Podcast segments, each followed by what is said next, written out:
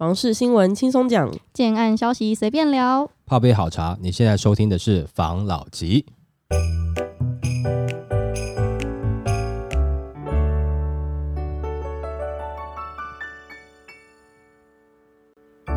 关心你的房事幸福，我是房老吉。我是大院子。我是吴同浩，今天我们要来聊，呃，之前不是有在讲那个房贷要，就是第二户房贷要被取消嘛？嗯，那我们就有看到一个相关的新闻，来提醒一下投资客们。这个新闻的话，他的他在说第二户取消三十年房贷，专家说砍断投资客最后逃生路。那央行就是十四日，就是上周六，那个总裁杨金龙就有说，未来管制措施将考量限制贷款年限或第二户以上的贷款成数等，就是会限缩贷款的年限，就是指后续可能针对目前的受限房贷。限缩其贷款的年限，限缩三十年的房贷，是针对已在控管的房贷户，包括自然人特定地区第二户以上、自然人第三户以上的购物贷款，并不包含首购族。那央行锁定长年期房贷下手，就是因为长年期房贷也是高房价的推手之一。那这一手算是打到痛点。那前几波的话，已经取消特定区域第二户的宽限期。那第三户以上的贷款成数更是下降到四成，那资金就卡住了，投资客就是已经在停止进货，然后限制预售屋转换，就是让投资客更积极的开始出货，尤其是中南部蛮明显的。专家表示，央行此举就是断绝投资客最后的逃生路，预料预售无抛售潮会加快正式上路，更会掀起断头潮。反正就是很现在不是因为投资客他就是。反正政府打房现在政策很多嘛，然后有些投资客可能就积极的想要出场，就把它卖掉，然后卖不掉的，就是比较有实力卖不掉的，就想说那我就抱久一点，等到成屋再卖，可能价格也比较好。但现在这个第二户如果不能贷款的话，那就等于他没有可以跟银行申贷了，那他就没有那个抱久一点的这个方式了。对啊，所以就是逼着他要出清啊。对啊，对啊，但他现在出出不掉的话，最后就是回到建商手里啦。因为我们上次不是有讲了嘛，对不对？嗯，就是几个状况嘛，就是说，第一个，他现在要赶快的，就是在七月一号之前能够换约，赶快换约，便宜卖，对不对？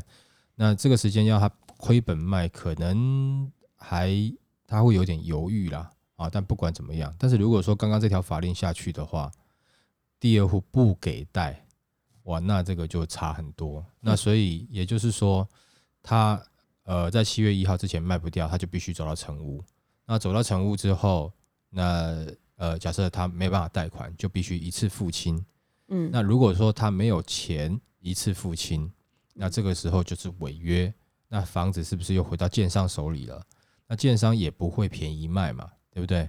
那呃，假设说，如果说这个不到建商手里。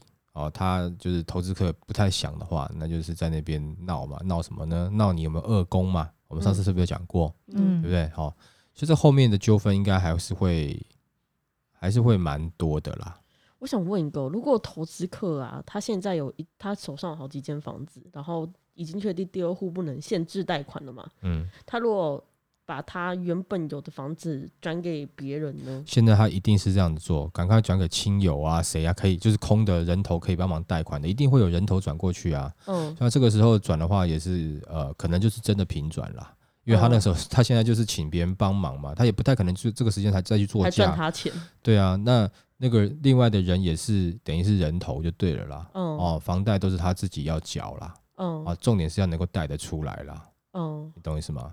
哦，那当然要找第一个呢，也是要相信的人头啦。那这个都以以互信为基础啦，就是说人头来讲，他会怕，那你是不是这房子你不要，你要丢给我背房贷，我不要啊。但是问题是我房子给你有没有？假设你是人头，我房子给你，我也会怕。那你会跑走啊？因为你赚到啊？哎。就这种状况是看在什么样的状况呢？譬如说后续的房价如果上涨了，嗯，房市突然又热起来，然后突然房价又上涨，那那个人头可能就没有啊，就我我已经贷了，那是我的房子，我就贷啊。你说头起你脚没有？现在我还你啊，那房子我没有，我没有要给你，对不对？好，有可能有这样的状况嘛？那如果说后续的房价不好的话，那这个人头就会担心，你不要到时候你贷款不缴呢，变成是我在背房贷呢。所以这通常最后都是由可能亲属下手啦。那如果是孤儿的投资客很可怜呢、孤儿投资客哦，那趁这个时间赶快生啊，或者认干爹啊，没有啦，我就是说他没有办法，这个他一定是先要赶快去找一下，比如说他的亲友，这时候可以就是平转的，就赶快先转一下，让他能够或是好朋友啦，哦，或是好朋友啦，嗯，然后转啊，那他真的没有亲友，他就真的只能转给朋友啊，转给朋友的话，你就是会担心啊，嗯，对不对？但是有的时候转给亲友，搞不好也是更担心的，难讲，是不是？在争家产的时候，哪有搞不好外面的朋友还比较好嘞，自己家的就直接给你拿走了、啊，反正你都自己家的，熟了，对，啊，你那一间分给你弟不会怎么样啦，啊，你哎很对不对？你觉得很像哎、这很多这样的，对啊，阿嬷就出来了嘛，对啊对不对？哈，探换追一根红利修弟，对啊哎一就杯一杯结婚呐、嗯，对不对？啊，房贷也他自己缴无所谓啊，可是问题是你可能心里就不甘呐、就就那啊，玻玻璃铁等级啊，那嗯，你也没办法嘛，对不对？哦啊，就是会有一些纠纷啊，是不是会家庭就是失和、啊？还是他们就是在转给他前要先签一个那个合约签你签那些东私西，约，签那东西没有用啊，因为你在你在房地产那边登记的，你只能你只能说签，就是譬如说像借据这样的东西，你还签私约，是说你摆明你作假，你神经病啊！你你觉得你作假，因为你只是你你的房子你转给人家，是你为了避人头嘿，那你也就是说你你承认这是个假交易吗？哦，懂吗？而且再来是你去去做这个登记的时候，他的房子的所有权人就已经不是你了嘛？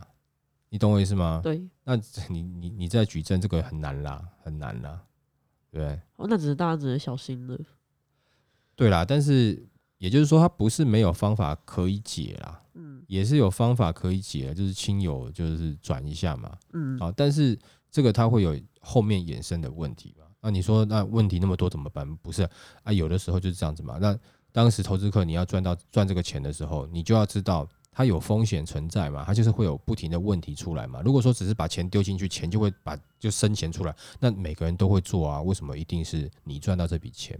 嗯，对不对哈？那同样的，我们也之前有讲过嘛。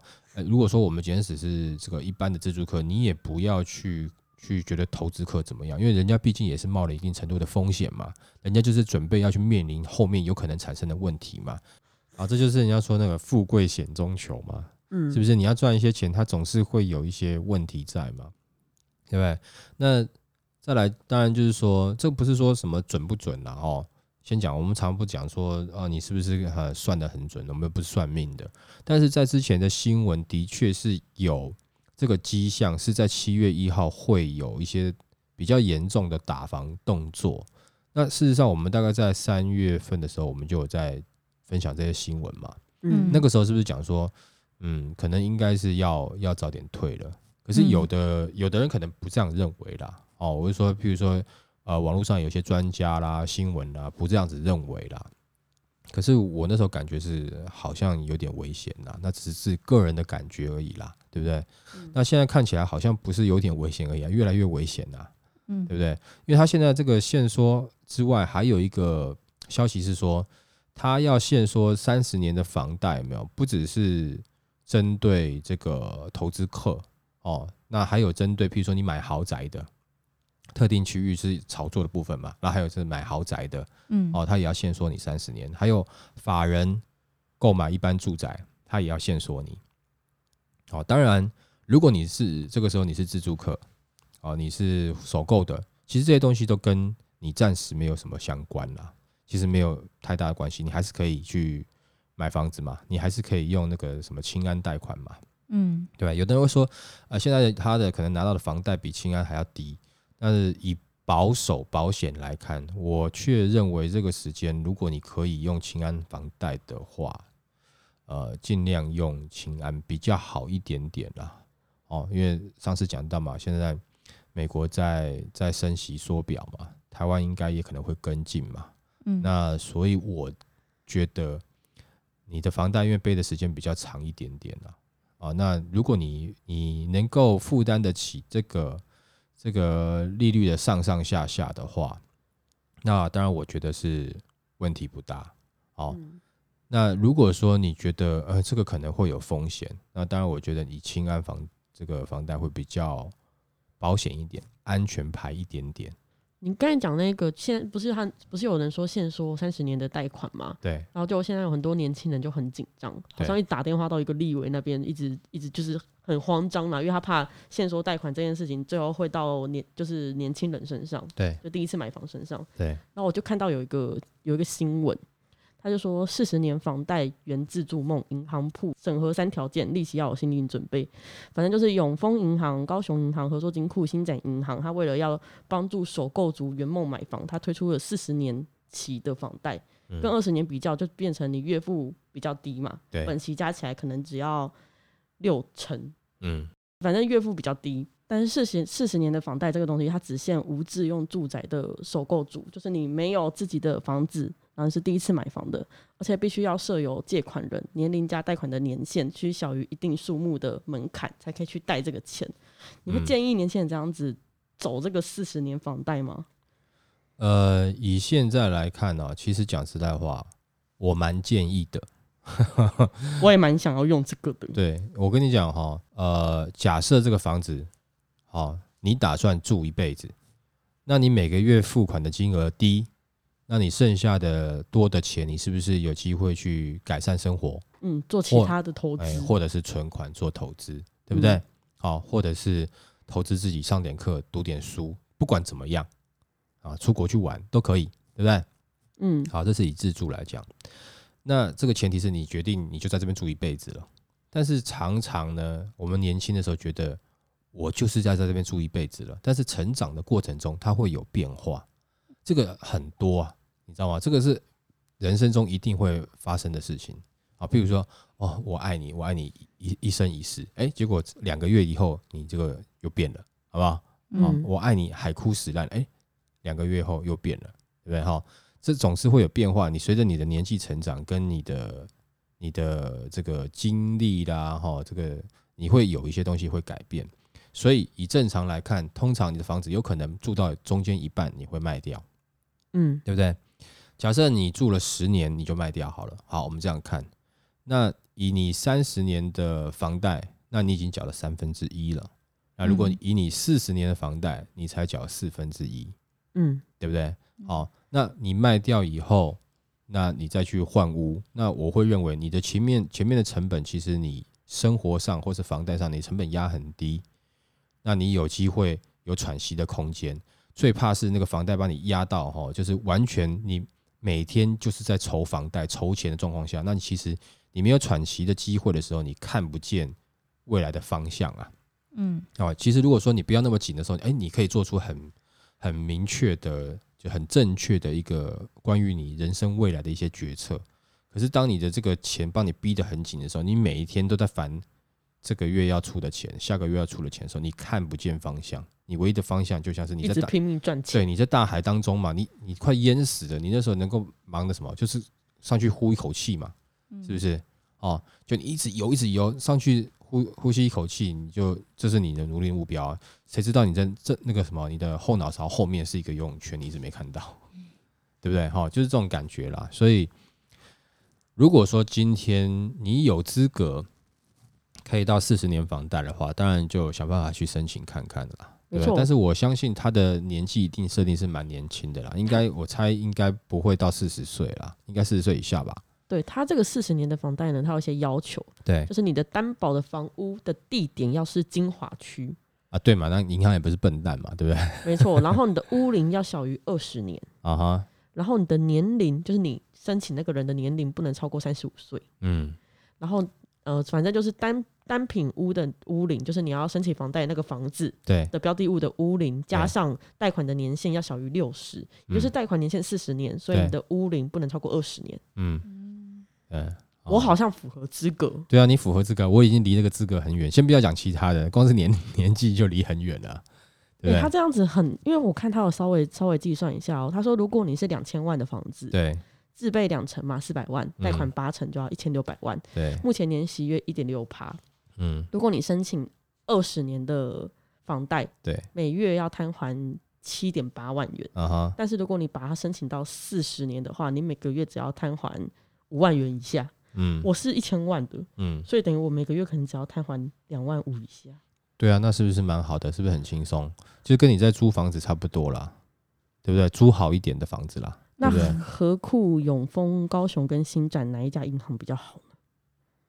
你现在在 个个人咨询是吗 很？想很想研究，我在帮大家 帮大家问呢、一般来讲，如果你能够申请到合库，当然是最好啦，哦，对不对？嗯因为它毕竟是公股银行嘛，嗯对。但是弹性来讲的话，其实新展的弹性应该是比较大，我觉得它条件会比较宽松啦。哦同样的条件下，你可能严格，对你新展应该是比较容易过啦，因为它毕竟是比较就是比较晚进来台湾的银行嘛。嗯，我想问哦，有嗯人会一个房子他申请贷款，同时送两家吗？呃，也有人会这样做啦，哦哦，但是他就是看两家评估怎么样嘛，嗯，对不对？那以房贷来讲，其实银行是蛮是蛮愿意做的啦，因为你嗯毕竟呃，你算是属于一种抵押贷款嘛。那你现在的前提是在于你，当然你的你的条件符合，你的收入也符合。那比较我觉得有有让你比较伤脑筋的，大概就是在这个它的地段要不错这个地方。那因为你在地段不错的话，那它的房价相对来讲不会太便宜嘛。嗯，那如果说你是地段不错的新案的话，大概你就不用想了啦，对不对？那可能会这个金额可能会比较大一点点啦。嗯哦，那但是如果说地段不错的中古屋，也许你是有机会的了。那他这样的做法是让你，也许让一些年轻人这个时候可以进场去买中古屋嘛，哦然后让中古屋的人可能也有赚到一点点钱，他可以去换新屋嘛。但是这都针对比较偏向是自住客的。嗯哦，比较偏偏向自住客的。那这样子的话，你投呃投资客，其实基本上你在这边是比较没有办法去玩任何的动作啦，比较难啦，嗯哦，比较难啦。对，那你呃，因为一般来讲，现在的投资客可能多数呀，应该还是在符合这个年纪范围内啦。嗯，现在的投资客还偏还是偏年轻啦。没错对哈？但是你这个时候你要去玩，因为已经讲刚刚上一个讲到的，就是说你现在第二户已经没有机会了啦，对不对？但是假设如果说你的你的投资是说你是想要买资产回来放的，哦，就是说你可以自住，你未来可以出租的话，那这样子的投资是可以的。我刚才前面讲投资是短期投资客了，现在你就不要玩了啦。嗯对不对哦，那如果说能够拉长到四十年，刚刚上述这几家银行，你能够去申请的话，我都我都会建议去去试试看，这个会是比较好的啦。我个人觉得啦，那因为现在的重点是，呃，美国在做 QT，就是升息跟缩表这件事情。当然，第一个它是要去打击通膨，但这个过程中其实要去担心一件事情，就是我觉得我刚刚前面也有讲说，你是都要去评估说未来的这个这个这个利率的涨幅有没有会不会对你有影响，对不对？啊，我也是建议说你用清安，对不对？其实这个东西，呃，都关系到背后一个最大的隐忧。美国它现在在升息缩表的时候，常常好，不只是说他要去打击这个呃通货膨胀，但常常造成的状况就是说，呃，也不是说造成了，也就是说看到的状况就是经济面会下滑了，等于说全球的景气在这个时间点应该哦在往下滑的路上走了。那你的工作、你的收入会不会受到影响？我们之前有讲过嘛，呃，景气好的时候，大家就说哦，买房怎么样怎么样，对不对？哦，对？一堆投资客在炒作买房。嗯那等到真的景气下去的时候，那该你买的时候，或者房价下的时候，该你买的时候，你又不想买的原因，就是因为这个时候有太多的第一个银行贷款不一定好贷哦，今年可能还有寄出这些这些呃，等于是说选举前，好、就是一些优惠的利率嘛，对不对？嗯那选举后会怎么样？不知道。然后再来就是你的收入会不会受影响？你的工作还保不保得住？哦，会有这样的状况啊。就尤其像刚刚提到的，这个很多是比较偏年轻的这个自助客的相关的贷款嘛，对不对？哦，那你的工作会不会受影响？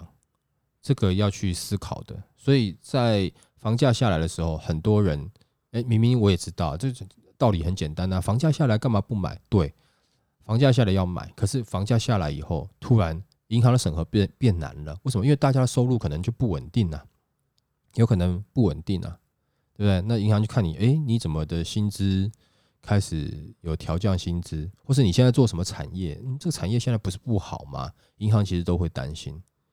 然后你让你自己会不会担心？会啊！我现在如果申请房贷了，第一个利息不低啊，我申请下来以后，那现在的整个景气不是那么好，我的工作好像还没有那么的保险。这样的状况下，你会想要去贷申请房贷吗？你的你的意愿就降低了。那当然，换一个角度来讲，你意愿降低，其实通货膨胀其实也慢慢就降下来了啦。对不对？嗯哦，就是你意愿太高，通货膨胀容易上去嘛；你的意愿降低，通货膨胀也容易下来嘛。这是人心的部分啊。好嗯当然，你我们先不讲说什么什么运费啦，或者说什么这个物价涨不涨的原因哦。但是你个人的欲望降低的，那你的通货膨胀就比较容易下来。然后就拿日本来看嘛，日本现在是这个这通货紧缩，到现在全球的通货膨胀它还在通货紧缩嘛，就是日本人的欲望真的太低了啦。哦，对，那像这样的状况，所以在后面，呃，房贷好贷，但是呃，就是申请房贷的人想不想申请，想不想买房，又会是另外一个问题了。好、又会是另外一个问题了。所以最近为什么一直跟大家讲说稍微保守一点，再看一下下，因为不管是全球的状况跟台湾现在的状况，那我们知道的是全球的状况现在开始是在下滑的。那有的时候你感觉好像台湾没有还没有在下滑，那你要想一下，可能今年是选举年，政府不会让你那个下滑的感觉那么明显，让大家觉得哇要垮了或什么之类的哈。那他怎么选举？但是选完之后，那会看到实际上的状况哦。那到时候就讲说啊，这是全球引起的，所以不关台湾政府的事情。那那那个时候，等你那个时候知道的时候也慢了，所以不如早一点点去了解这一块哦，去思考一下，是不是这这个时候要急着进场？我我个人是前就是比较偏向是保守一点点，好不好？嗯，好，来下一则。下一则的话，他讲去年高达三千四百八十亿房产税收应补贴首购利息。那过去六年的话，政府就是从房地产收取相关的税收已经超过一点八四兆元，包括地价税、土地增值税、房屋税、契税、印花税、房地合一税等六大项。那房地合一税的话，税收去年就达到三百二十二亿余元哦。依据所得税法律第一百二十五之二条规定，得用于住宅政策与长期照顾服务支出，建议可专款专用在首购族房贷利息的补贴，或是新建更多的社会住宅，才能对症下药，让民众感到感觉到有在实证的效能。那专家就有说，央行拟限缩房贷对象中包括第二户的这类族群。其实买第二户住宅很大原因，很多人是想要改善那个居住的环境，提高居住的品质，也也就是所谓的都是换屋族啦。但是部分购屋者可能第一户住宅的贷款还没还清，因此购买第二户的时候，想要运用宽限期三十年期的房贷来减轻第二户的购屋负担。等到第二户交屋入住后，再把第一户卖掉，清偿剩余的房贷，并减少第二户房贷。央行却拿第二户宽限期采差别利率，对换屋族是造成蛮大的伤害。这个新闻他就在说，就是央行现在说，虽然是没有针对首购族，但是其实蛮多换屋族就是在还有第一户没有清偿的状况下就购买第二户，但这样也会被限缩到，就会打到换屋族。也就是说，你首购必须是你名下没有任何房产的时候嘛，才能嗯首购嘛，对不对？所以这鼓励大家就赶快去娶个老婆啊，或者嫁个老公啊，对不对？哈，那你就买老婆的名字啊，是不是？天下老婆都很高兴。哎，你干嘛都一直买自己的名字？你不是说你爱我吗？对不对？啊，你现在换房子了，那你你你现在为了要用首购贷款，那你房子买我的名字啊，这样是不是蛮好的？好，是不是？哦，那如果说你就发现你的老公，哎，他愿意买你的名字，那那是真爱。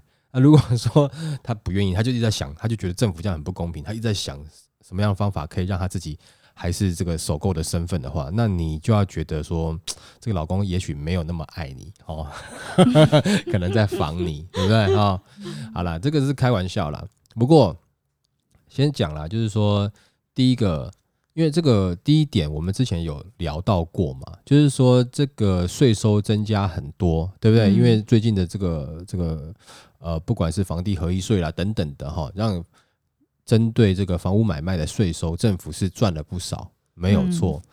那之前也有人讲过，说把这个政府赚的这个税收呢，拿来专款专用去补贴年轻人买房嘛，对不对？嗯但是在这点上，我个人的意意见是，我的看法是比较不一样嘛。上次有讲过嘛，对不对？因为年轻人买房，然后他缴的不不应该讲说买房的人他缴的税，啊，你的钱又拿回来给下一个年轻人买房，那当然第一个这前人缴的税，那后人乘凉，这个公不公平？就是你有买房，你才有享受得到，这样子对吗？好像你没有买房就没有资格去享受到这个，有点奇怪。再来就是这个税收，你补贴年轻人让他买房，那这个买房的钱又回到哪里去？又不就是又回到建商那边去了吗？嗯，对不对？那这个就是建商他可以一直去卖他的建案嘛，是不是？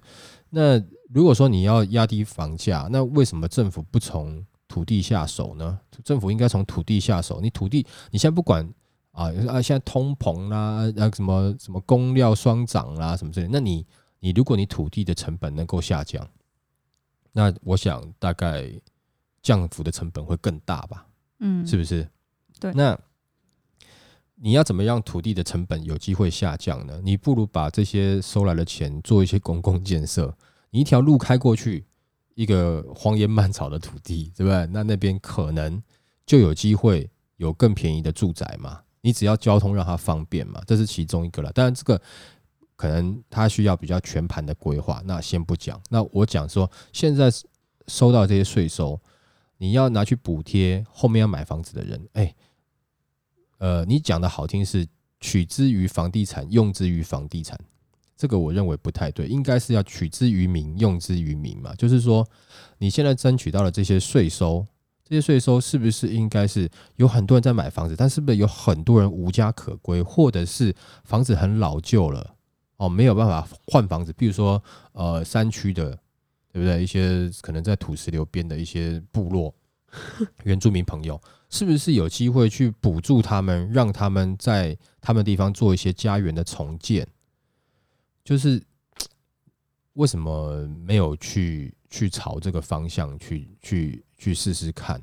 哦，那我觉得这样也许是会比较好的啊，对不对？因为你看，有的人在买豪宅，或是有人在买新房子，然后呃，就是说呃，收入也不错，但是有的人却只能住在你要说啊，他不努力，可是其实我不是这样看的，因为假设你的根在部落里，嗯，你是原住民朋友，你要换到一个新的地方去，你愿意吗？对不对？有的时候是你只是喜欢你的家乡啊，对不对？嗯哈、那我觉得，如果说你要成为，比如说一个中华民国，或是说你台湾的政府来讲好了，那不管怎么样，好，那你整个台湾的人你都要照顾到啊，你不是照只照顾台湾的平地人啊，或者是能够买房子的那一群人啊，那应该是不是应该要稍微全面一点点？甚至我觉得这笔钱你其实讲实在话，这个税收不一定是要给谁用，而是我觉得这笔税收应该是要确实的拿来照顾人群嘛。嗯只要不要被贪污掉，然后前提是不要被贪污掉啊。那在这个时间点，你你这个税收去多买一点快塞进来吧，嗯，对不对？那在排队，是吗？哦，对那是不是这样子？就是就也许就是对人民上面就是有帮助，对啊，不然的话你只是把它拿到又留到房地产用，我觉得我个人觉得啦，会不会太狭隘了一点点？但是你说，如果说拿去给呃，就买准备要买房子的年轻人来去做补贴，有没有好处？